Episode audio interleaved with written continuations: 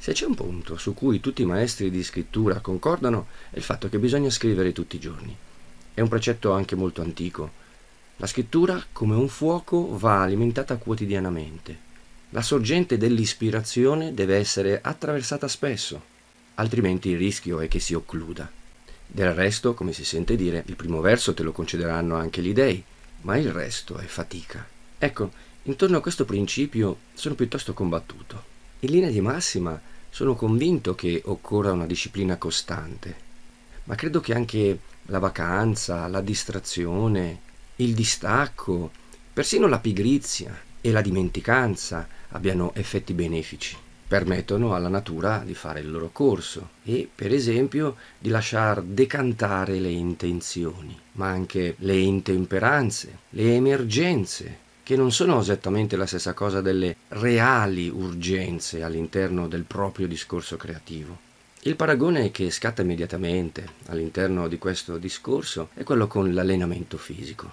Se non ci si dedica un tempo sufficiente a settimana non si avranno benefici e se l'attività è protratta per mesi ma poi viene abbandonata, la fatica si farà sentire e la ripresa sarà davvero ostica Così solo chi si allena costantemente per anni avrà realmente cambiato condizione e il suo corpo trasformerà la fatica in piacere.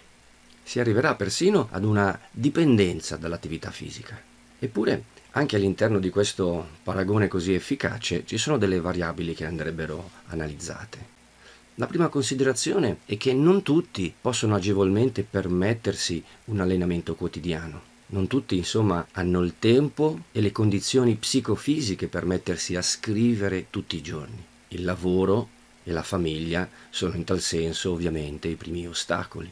E allora comincia persino a insinuarsi un dubbio. Non è che la scrittura in tempi così apparentemente democratici torni ad essere un privilegio per alcune categorie sociali specifiche? Tornerò su questo pensiero con un altro video. Per ora qui basti questa semplice provocazione. La seconda variabile da prendere in considerazione sono gli esercizi specifici adatti per la scrittura. Siamo certi che per imparare a scrivere occorra semplicemente mettersi a scrivere? No, anche leggere verrebbe da ammettere subito. E forse allora anche guardarsi un bel film, oppure camminare e guardare e osservare attentamente il paesaggio, oppure conversare con una persona intelligente, o più semplicemente ascoltare, ascoltare tutto, anche ciò che è apparentemente inerte, privo di intelligenza. Vi ricordate il film Karate Kid? Metti la cera, togli la cera. Il vero karate nasce dalla vita stessa, da una disciplina che ha radici in gesti apparentemente lontani dalla performance a cui mirano. Così il paragone che vorrei proporre io al posto dell'allenamento è quello con la preghiera se la parola dà fastidio a qualcuno, la si sostituisca tranquillamente con la meditazione.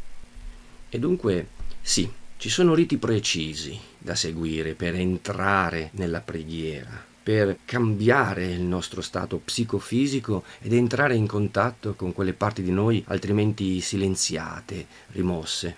Ma poi il segreto o la sfida della preghiera o della meditazione è quello di espandere i confini di quella condizione, di quello stato fuori, oltre i limiti imposti dal rito. E allora a quel punto anche lavare i piatti, stendere i panni, fare una passeggiata col cane o guardare fuori dalla finestra e forse persino lavorare diventano una preghiera. La vita stessa diventa una forma di preghiera. È difficile, certo, ma la sfida forse è proprio questa. E ciò significa che scrivere dovrebbe aiutare a modificare la nostra stessa umanità. Se davvero hai scoperto qualcosa, hai trovato qualcosa attraverso la scrittura, bene, la parola è lì che ti guarda e che ti chiede ragione. È da lì che devi ripartire, da quel livello di nuova consapevolezza.